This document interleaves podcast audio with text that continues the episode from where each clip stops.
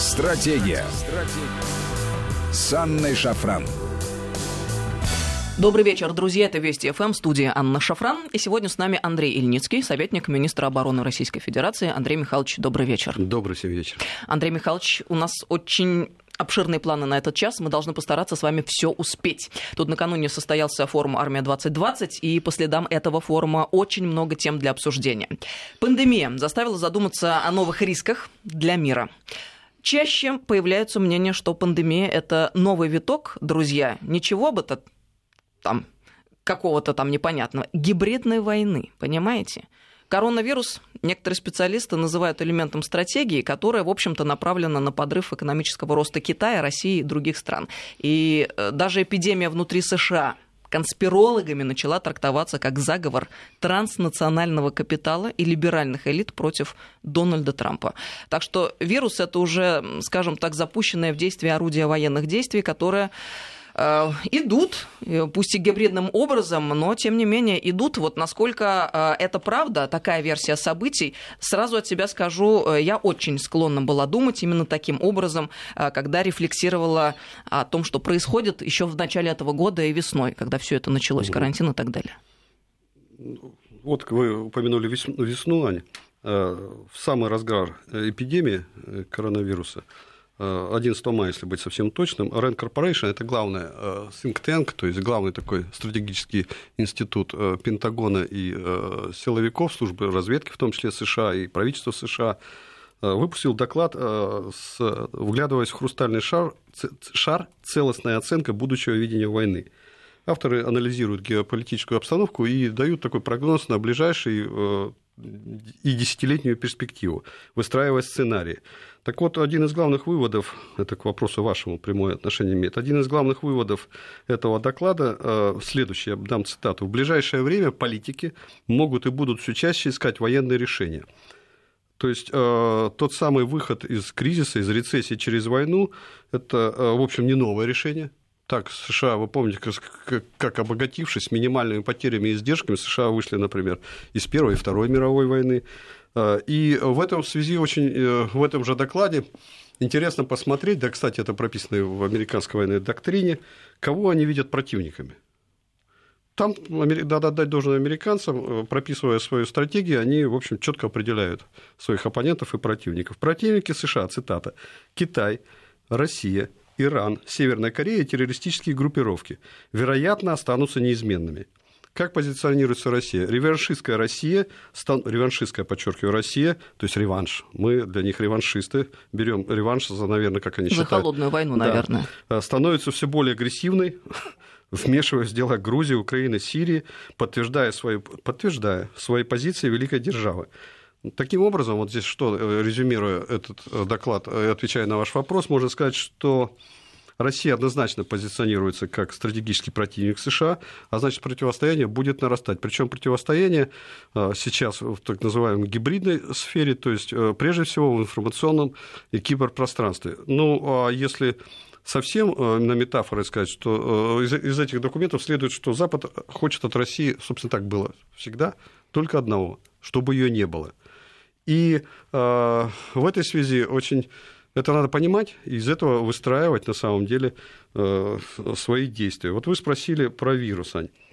Э, в это, в, не только в этой, но и в иных разработках и Пентагона, и э, обслуживающих его синктенков описаны типы не военного прямого действия, но того, что этому будет предшествовать.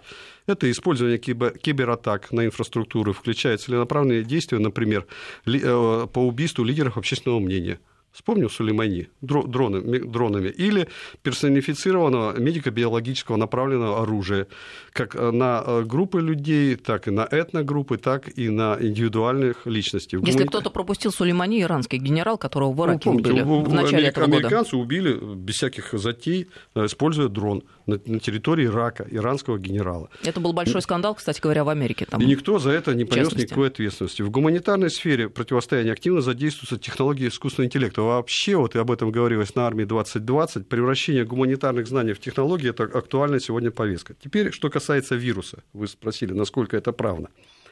Но первое, что я, наверное, должен здесь сказать, это то, что э, вирус э, выявил неспособность отдельных стран обеспечить защиту населения глобальных проблем. Это так. Причем это такая во многом сконструированная неспособность, которая приводит к перезагрузке и, попутной, и попытке реванша политики глобализации. Причем они меняют концепцию. Если раньше их концепция глобализации была всех купить и всех подмять, Э, э, ну, а где-то кого не купить. Что называется, политика э, кольт и улыбка, сдобренная долларами, решает все проблемы. То сегодня доминирование строится на другой платформе, на платформе неуверенности людей в завтрашнем дне и всепроникающем страхе. Аня, если помнишь, я готовился к эфиру, мне дали цитату очень хорошую героя Дэна Брауна в романе «Инферно».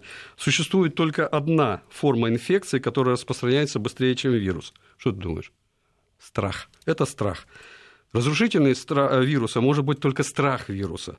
И во время эпидемии миром, собственно, правил страх. Да и по-другому сейчас продолжает править. На страхе можно сыграть, сыграть чью-то пользу. Ну вот сейчас, смотрите. Сейчас по делу Навального пытаются, пытаются, причем довольно топорным образом, перезапустить страхи, раскрученные э, на деле Скрипаля. Э, затасканный, но вполне себе рабочий алгоритм. Согласись.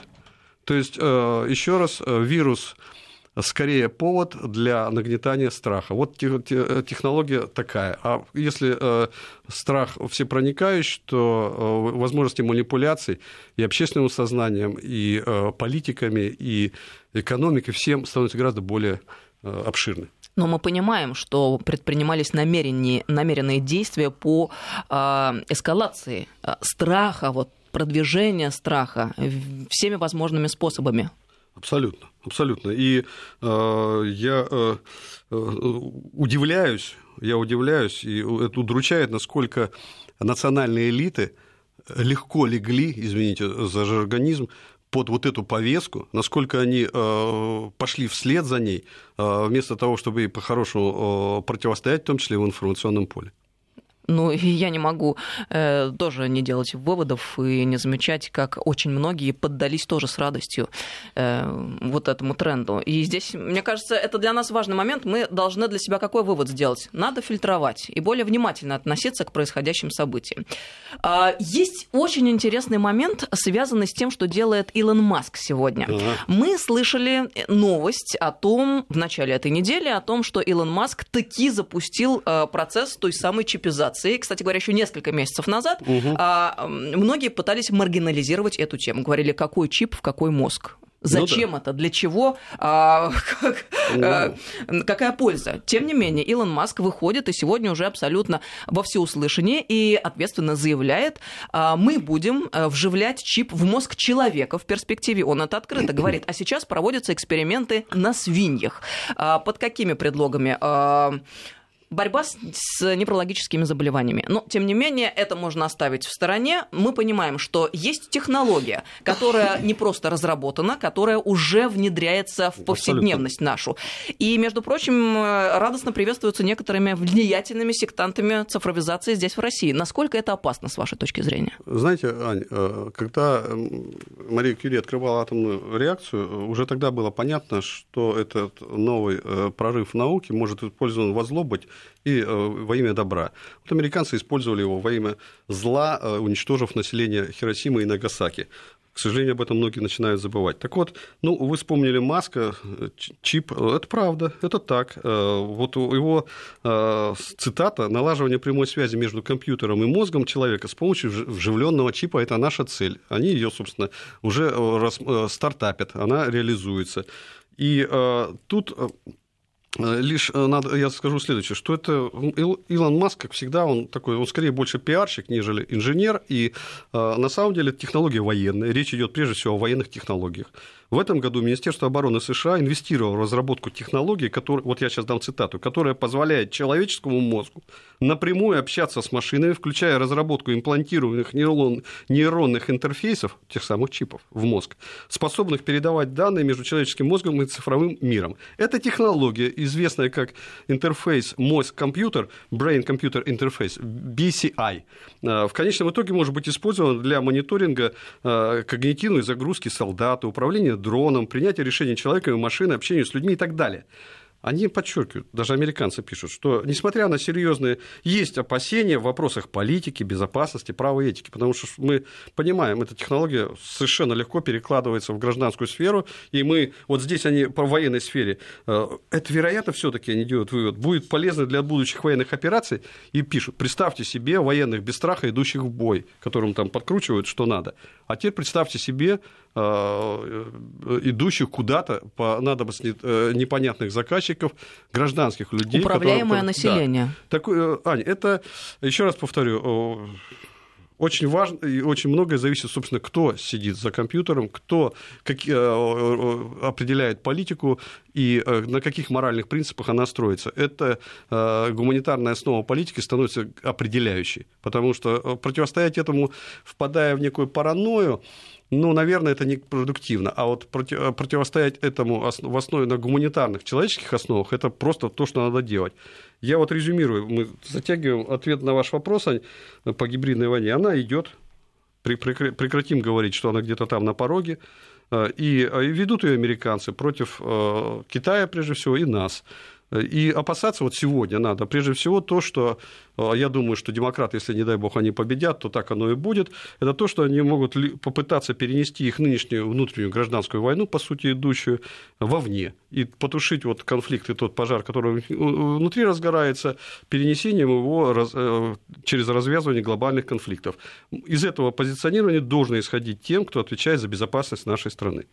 Ну, друзья, мне хочется, чтобы мы услышали еще раз, когда эта информация исходит уже из уст советника министерств... Э, министра обороны Российской Федерации, она приобретает совсем э, иной, извините меня, коленкор, да, и другую ценность квалифицированного э, человека, который занимается систематически проблемой. То есть те технологии, про которые нам несколько месяцев назад говорили, их не существует, э, окститесь, о чем вы говорите и о чем вы волнуетесь, и это все есть. И это, возможно, наше будущее. Хотим ли мы жить в таком будущем? мы должны для себя понять. А что является целью этой войны нового поколения? Я напомню, что гибридная война вообще это совокупность классических и асимметричных способов ведения вооруженной борьбы, и такие конфликты, они скоротечны. Не зря вы моделируете э, и очень модерируете э, круглые столы, целые круглые столы на армии и на форумах наших. Вы просто становитесь Я не, Спасибо я не шучу. за добрые слова, Андрей Михайлович. Э, служу России и во славу Божию тружусь. А, так вот, э, конфликты такие скоротечные, и мы же должны понимать, что на исправление ошибок зачастую просто нет времени. Это важно. И понятно, что бьют по всему контуру, но в центре мишени что? Хороший вопрос. Э, и куда бьют и что будет, это на самом деле, конечно, Э, волнует многих, и американцев, которые вот строят такие э, исследования, проводят, и у нас такая, такие работы. Э, разумеется, будущее нельзя предсказать, кто бы что ни говорил, но к нему можно оказаться готовым. Собственно, это парадигма наша, мы так и работаем, на упреждение, на опережение. Вы правы, само э, меняется характер угроз, меняется характер войны, вы об этом сказали. А теперь во что э, метится? Но если говорить о внешнем контуре, то тут, в общем, достаточно очевидно, мы в этом сейчас все с вами живем, это конструирование из России, э, я потом объясню, почему это делается, образа врага, образа страны-агрессора, страны кибер, а теперь уже и биотеррориста а далее санкции, любые э, иные рестрикции. В общем, э, формирование образа э, это у них не получается, страны изгоя, но они это пытаются сделать. А во внутреннем, это во внешнем контуре, во внутреннем контуре это прежде всего они прописывают в документах, дам потом цитаты, разрушить наше мировоззрение, традиции, целостность русского мира, посеять хаос и смятение и подорвать доверие на, на стыке власть общества. Вот они поражают каждый раз, так откровенно все излагают. Ну, им же надо продавать свою продукцию, чтобы им платили, поэтому они должны строить амбициозные цели, и э, убеждать в том, что это надо. Извините, друзья, вы понимаете, это сами американцы написали этот текст, изложили в документах такой взгляд на вещи. Я вот я да... просто к отечественным либералам, оппозиционерам, которые все не верят. Вот что вам еще надо? Бесполезно. Зачем? Это для них символ веры. Америка храм на холме. На холме. Это, это бесполезно. Надо обращаться к конструктивной части населения, чтобы не получилось, как в одной нашей соседней союзнической стране, где большинство вдруг как-то начало терять э, скрепы и основы. Но об этом готов поговорить. А, война идет за доверие. Вот доверие, неужели это действительно прям так важно сегодня? И если действительно доверие во главе угла, то почему? Ну, смотри, э, э, казалось бы, действительно такая, э, ну, такое слово не военное, правда? И не, не... Ну, в какой-то культурологической плоскости лежит ну, философской. Да, скорее в эмоциональной, в чем-то таком человеческом секторе, гуманитарном. Тем не менее, э, доверие, социолог любой вам подскажет, это интегральный показатель общественных настроений. Он инерционен и носит, внимание, э, в программе стратегии, стратегический характер. Подрыв доверия на стыке власти и общества – это первый шаг к подрыву государства как института к ликвидации его. А теперь, что, опять же, наши с тобой любимцы американцы пишут э, в своих докладах того же Rand Corporation и других ведомств. Информационные атаки наносят прямой удар по уровням социального доверия, создавая ощущение, внимание, ощущение, что институтам и процессам развития общества э, и процессам развития обществ нельзя доверять, порождая у людей, а внимание, вспоминаем, что говорили мы выше, чувство постоянной незащищенности и тревоги, и страха. И здесь цитата, убеждения противника станут главным призом. Вот умная власть, э, я давно уже работаю в политике, во власти, умная власть через социологию внимательно отслеживает уровень доверия, а не умная повторяет трагическую ошибку последнего российского императора Николая II, как-то заявившего, вы мне говорите, что я должен заслужить доверие моего народа, а не следует ли народу скорее заслужить мое доверие? Если вот так себя вести, если не понимать важность этой категории и не отслеживать ее, не мониторить, то можно, потеряв доверие, потерять страну и э, государство, что, собственно, и произошло. А, кстати, вот об этом же говорил на организованной а, вами в рамках форума «Армия-2020» конференции «Борьба за историю, борьба за будущее» наш замечательный режиссер Никита Сергеевич Михалков. Великий режиссер. Да, ему большое спасибо. Он еще и мыслитель, и лидер общественного мнения сегодня. И действительно, ну, большое дело делает по моему глубокому убеждению, для страны. Несколько раз он подчеркнул, я вот даже выписал себе, само не рассосется, надо понимать, что против нас, нашими врагами, извне и изнутри идет планомерная работа. И надо не прятать голову в песок, надо и нам быть смелее, определеннее и жестче по отношению к этой работе и выстраиванию и соблюдению своей повестки.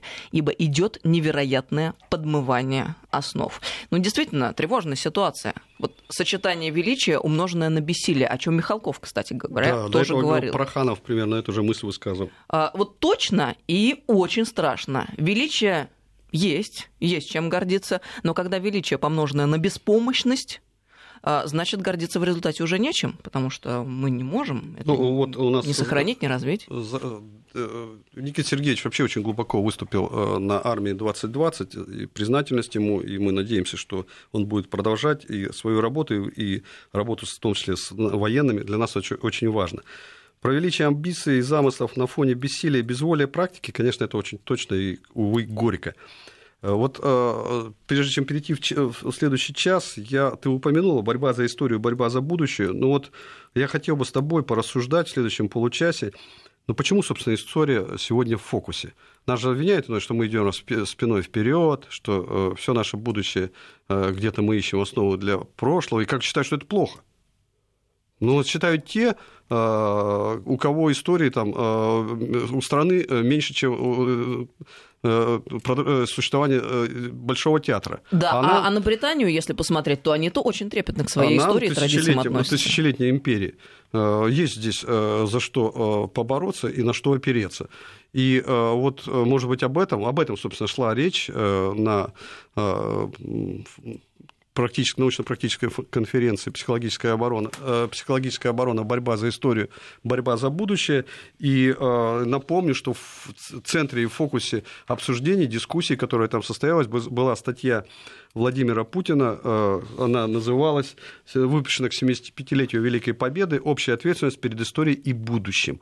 К сожалению, статья рубежная, на мой взгляд, программная. Она, на мой взгляд, была несколько недооценена в связи с тем, что смята э, ковидная ну, повестка повесткой. коронавируса, да. Да, всё. но э, эта статья на годы вперед, и мы будем постоянно возвращаться к ней, э, потому что там очень серьезные вопросы подняты. И прежде всего президент аргументирует, почему надо заниматься историей сегодня, потому что это, в общем, на самом деле окно, и это наш завтрашний день.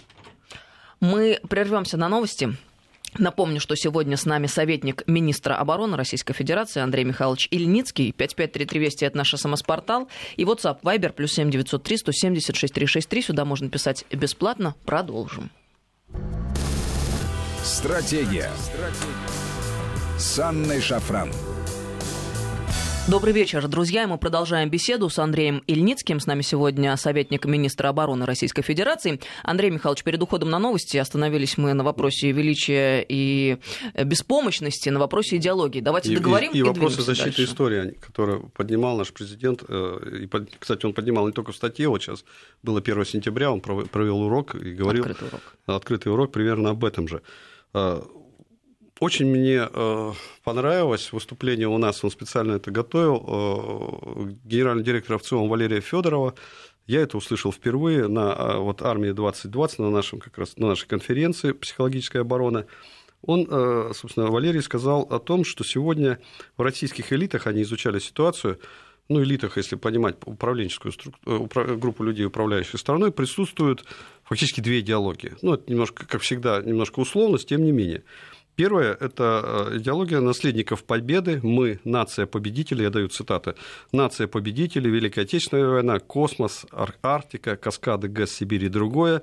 Э, э, история говорит, э, эти люди говорят о нашей великой истории, культуре, географии и, конечно же, об уникальном русском характере. И, конечно, такую страну просто нельзя не любить. Носители этой идеологии определяют свою принадлежность России и русскому миру не в этническом, а в культурно-историческом понимании. Есть другая идеология – мы общечеловеки, мы часть глобального э, мира, э, права человека э, и свобода – абсолютный приоритет, приоритет не ограниченный ни полом, ни семьей, ни суверенитетом, ни границами. И мы вовсе не самодостаточны, мы, и мы не образец, мы часть, а не целые. А образец где-то там, ну, мы примерно догадываемся, где. Носители этой идеологии определяют свою общечеловеческую принадлежность к глобальному миру вот э, это так, э, Валера сказал, мне показалось, что это очень точно. Знаете, я почему-то вспомнил высказывание легендарного российского, советского разведчика, э, руководителя службы внешней разведки, генерал-лейтенанта КГБ Леонида Шабаршина.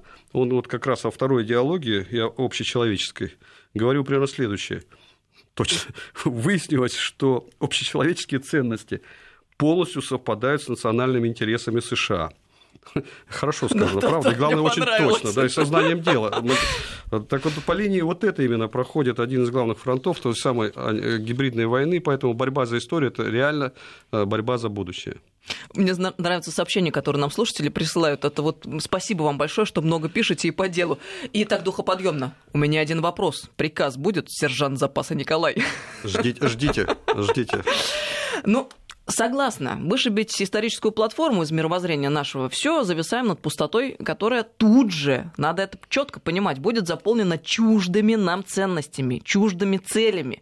Об этом, кстати, вот говорила на конференции научно-практической, упомянутой нами сегодня, «Армия-2020», и здесь, в студии угу. Вести ФМ, экс-министр образования Ольга Васильева. Э, вот все так просто оказалось. Даешь другой исторический язык, другой учебник истории. Все. Вот что с этим делать? Против, э, не только противостоять, а э, работать на опережение, но э, не только Ольга Юрьевна Васильева, большая умница и мудрец, но и руководитель ядерного Курчатовского центра Михаил Ковальчук говорил об этом же. Он говорил, что сегодня впервые получи... сложилась возможность выведения, в кавычках, на Западе, иного человека. Повсеместно насаживается другая мораль, идет абсолютизация свободы личности. Это та кувалда, которая уничтожает государство. Единственный институт, который может на самом деле защитить людей. Вы спрашиваете, что делать? Ну, я уже сказал, переходить в идеологическое наступление, э, формировать свою повестку, чтобы противостоять в том числе э, и, и заполнять э, этой повесткой эфир. А то, что я вижу, например, вот я сегодня вечером, вчера вечером, смотря рекламу, рекламу крупная сеть рекламирует свою распродажу. И там показывают, как толпа забегает в магазины и буквально сносит все вплоть до там, последней ручки. Да? Это так радостно, так торжественно все это. Это мне очень напомнило, во-первых, черные пятницы американских, которые они любили это показывать еще несколько лет назад. А сейчас, по-моему, вот ровно такая же картинка, когда э, не в какие-то черные пятницы, а вообще в черную вот эту вот э, полосу, которая вступила Америка, такие же толпы врываются, толпы потребителей врываются и грабят и сносят магазины. Негативное так, программирование сознания. Да, да. Это сегодня грабят э, американские улицы города и Европы. Завтра, если не, этому не противодействовать, а более того, вот это потре адство. Консюмеризм, Про... скажем. Консюмеризм, спасибо, спасибо. Пропагандировать, то мы можем такие же погромы получить достаточно Общество быстро. потребления. Причем надо понимать, когда я говорю о работе, идеологическое развертывание вот этого всего и информационного противодействия, а не противоборства, а противодействия. Мы должны понять, что помощи нам ждать неоткуда. Я уже сказал о том, что у Запада одна цель, э, одно желание и пожелание к России, чтобы ее не было. Так вот, это сказал э, Шабашин, вот следующая цитата, «Только одна держава в мире может разгромить Россию. Это сама Россия». И строить, сильную Россию мы должны сами оперативной, оперативными мерами, рефлексией информационной, латанием дыр и э, высказыванием озабоченности, латанием дыр и слабых мест в экономике тут не обойтись. Нужна, вообще-то говоря, новая стратегия безопасного развития. Что это за стратегия безопасного развития? Потому что вот на фоне отчетливо так проявившегося, сейчас умно скажу, гносеологического кризиса будущего. Что это за стратегия? Запис, сейчас, подожди, я запишу сначала. Гносеологический кризис будущего. Берем э, в оборот, а то я все так по, по том вот самом. Так вот, э, куда и как идти, да, э, это же кризис будущего, это ответ на вопрос, куда и как идти.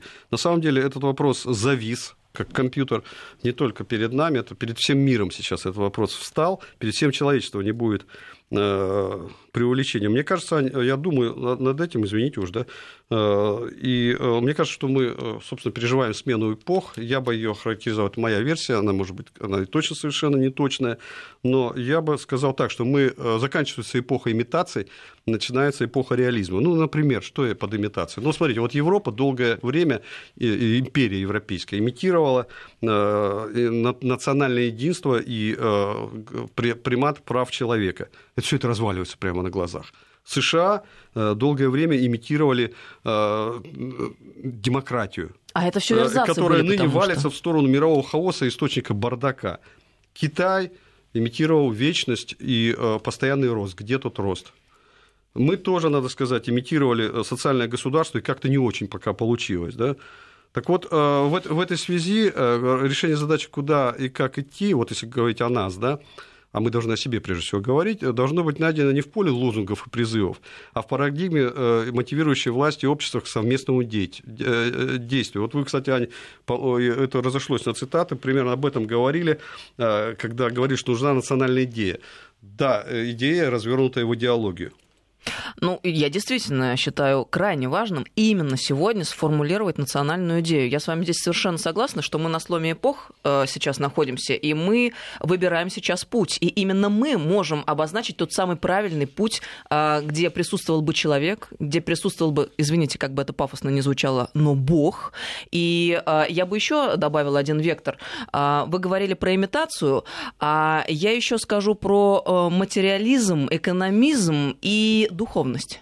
Вот исчерпал им, на мой взгляд, человечество вот этот вот путь, когда во главу угла была поставлена экономическая польза. Мы сейчас как-то должны развернуться. Причем ведь у нас было в истории человечества это. Вспомните эпоху Людовика XIV, Медичи, русских царей. У нас всегда во главе угла была духовность, был Бог, и это было нормально и общепринято. Вот, кстати, Дима, Дима, наш с вами коллега, говорил э, очень хорошо, по-моему, Дима Куликов на той же армии 2020, что на самом деле э, ложная посылка, э, вульгарно понимаемый материализм, что бытие определяет сознание. Сознание определяет сознание на самом деле. Это правда.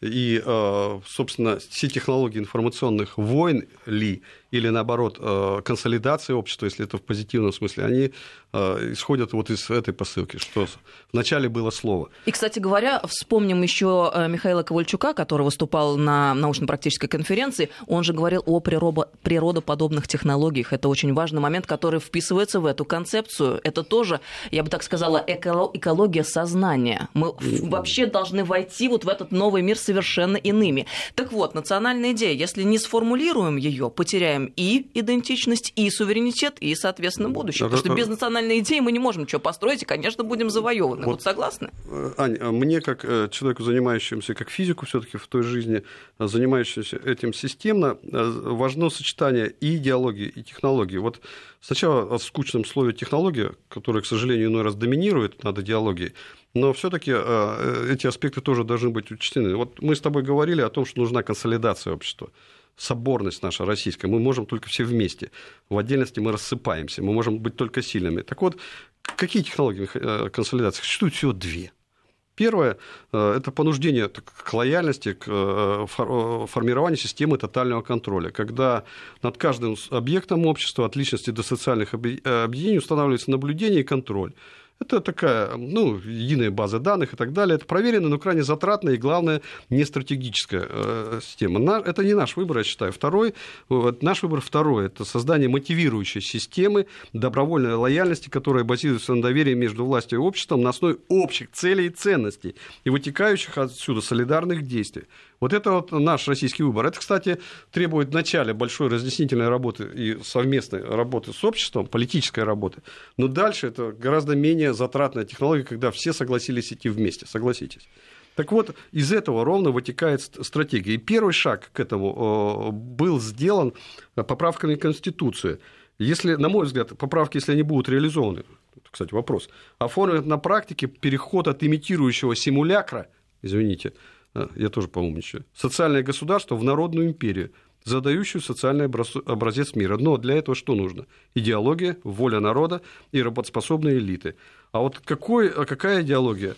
Ну вот я э, дам свою версию, мы с тобой об этом неоднократно говорили, собственно, это в поправках и послании президента прописано. Она проста и ясна, она не может быть сложная идеология.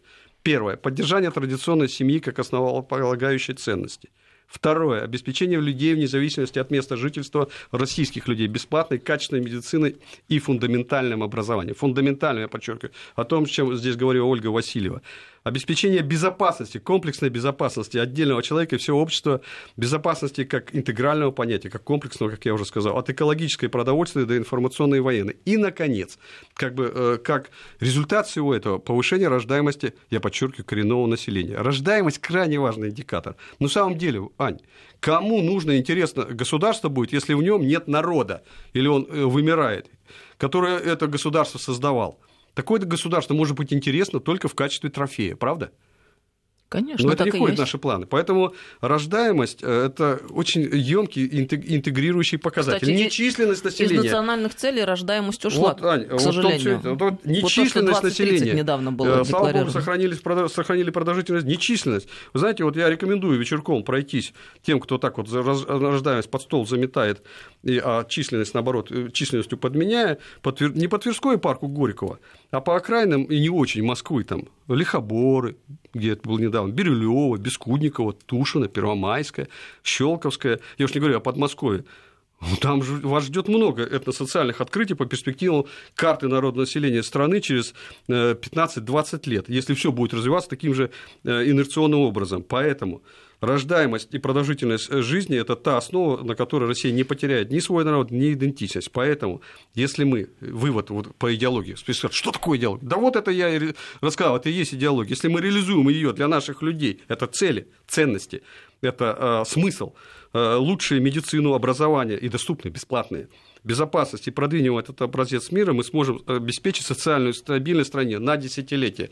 И это не лозунги. Именно на это тратить надо деньги, именно на это надо тратить усилия элит, а кто с этим не согласен, э, пусть все поезжают в светлый западный мир и занимаются э, развитием общества потребления. Еще на русский емко переведу, когда уходят из национальных целей рождаемость, а становится численность, то мы понимаем, эту численность можно обеспечить завозом мигрантов, что да, не да. обеспечивает так, вообще никак и наш это на самом деле очень коммерческая э, составляющая. Насквозь пронизанные криминалом. Насквозь. А, мало времени остается, много должны успеть. Давайте еще скажем о том, что национальная идея, помимо того, что она должна быть сформулирована, я вот настаиваю и буду говорить это и дальше, должна быть закреплена в нормативно-правовых актах и документах. Как смотрите на это? Ну, видишь, э, Ань, э, мы же, нам не удалось всем вот вместе представителям той самой первой э, по Федорову из ЦИОМа, представителям первой идеологии во властных элитах оставить, убрать пункт о, запрете фактически на государственную идеологию из Конституции, хотя об этом говорилось,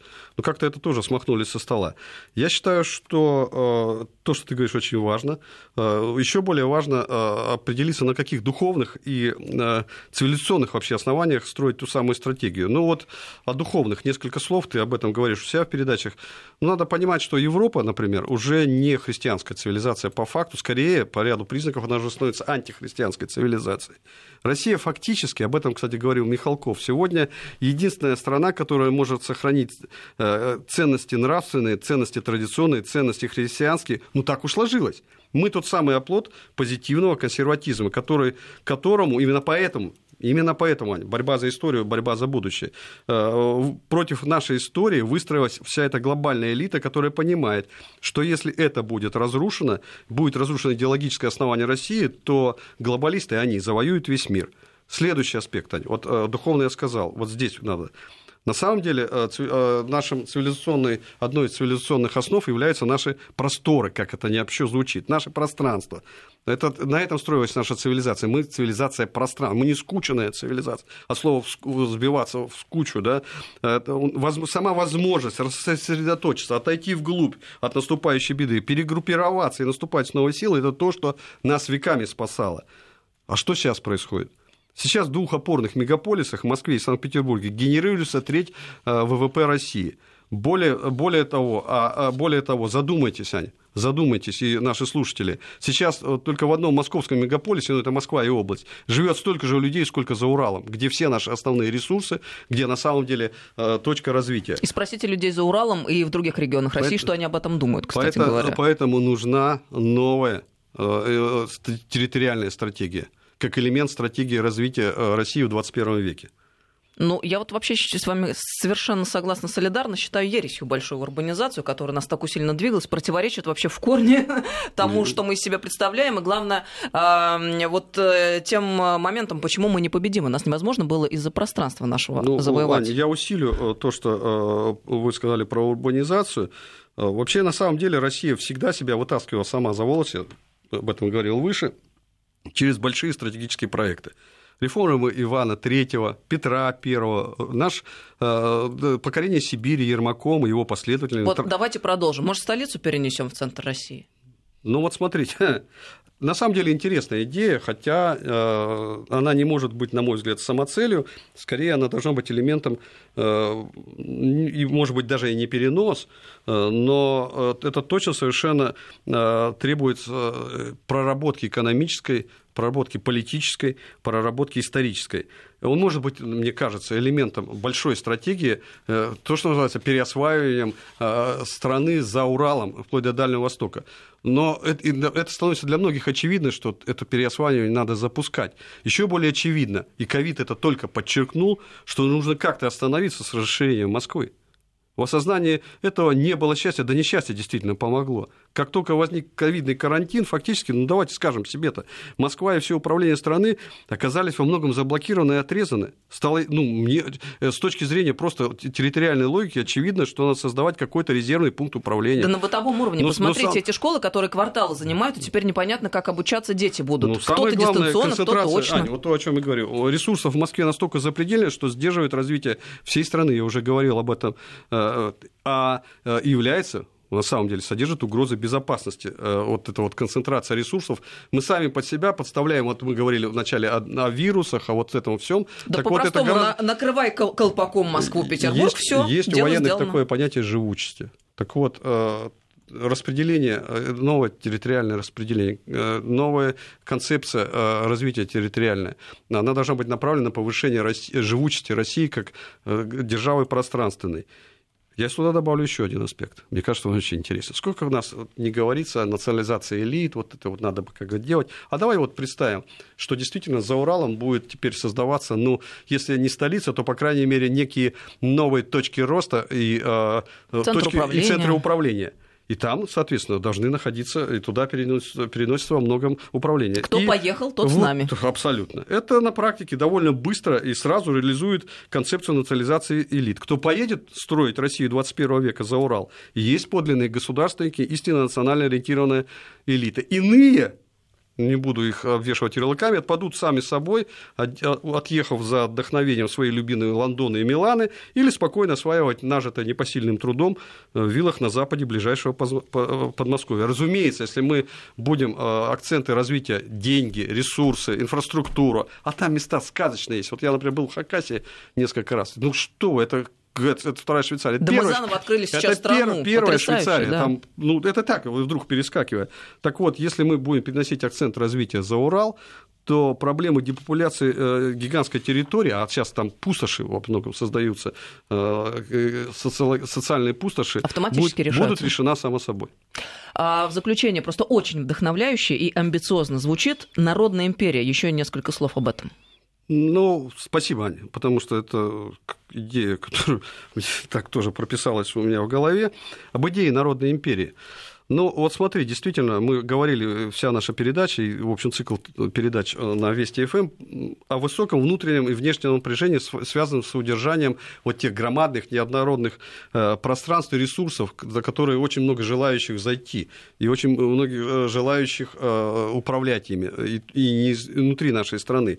В этой связи задача консолидации общества и власти вот на том механизме совместно, солидарного действия и обеспечения национальной безопасности становится важнейшей. Ну, важнейшей. Мы, если не солидаризируемся, если не будем все вместе, то э, ну, будет плохо. Так вот, я заканчиваю. Необходима иная устойчивость социальной структуры. Что такое, в моем понимании, будущая империя, э, будущая Россия, Россия это как народная империя? Ну, я считаю, что это страна, в которой мы сами себя держим. То есть самодержавие не в монархическом смысле, а вот именно в таком, где сильное народовластие э, на уровне местного самоуправления, которое сейчас просто угасло, его надо развивать, сочетается с сильным лидером президентом, лидером страны. И вот это вот э, сочетание, оно очень продуктивно. Народ почувствует э, некое единение и с лидером, и э, ответственность за страну. И вот это вот будет основой такой управленческой социальной империи. Суть, на самом деле, это в реализации тех самых конституционных положений народовластия через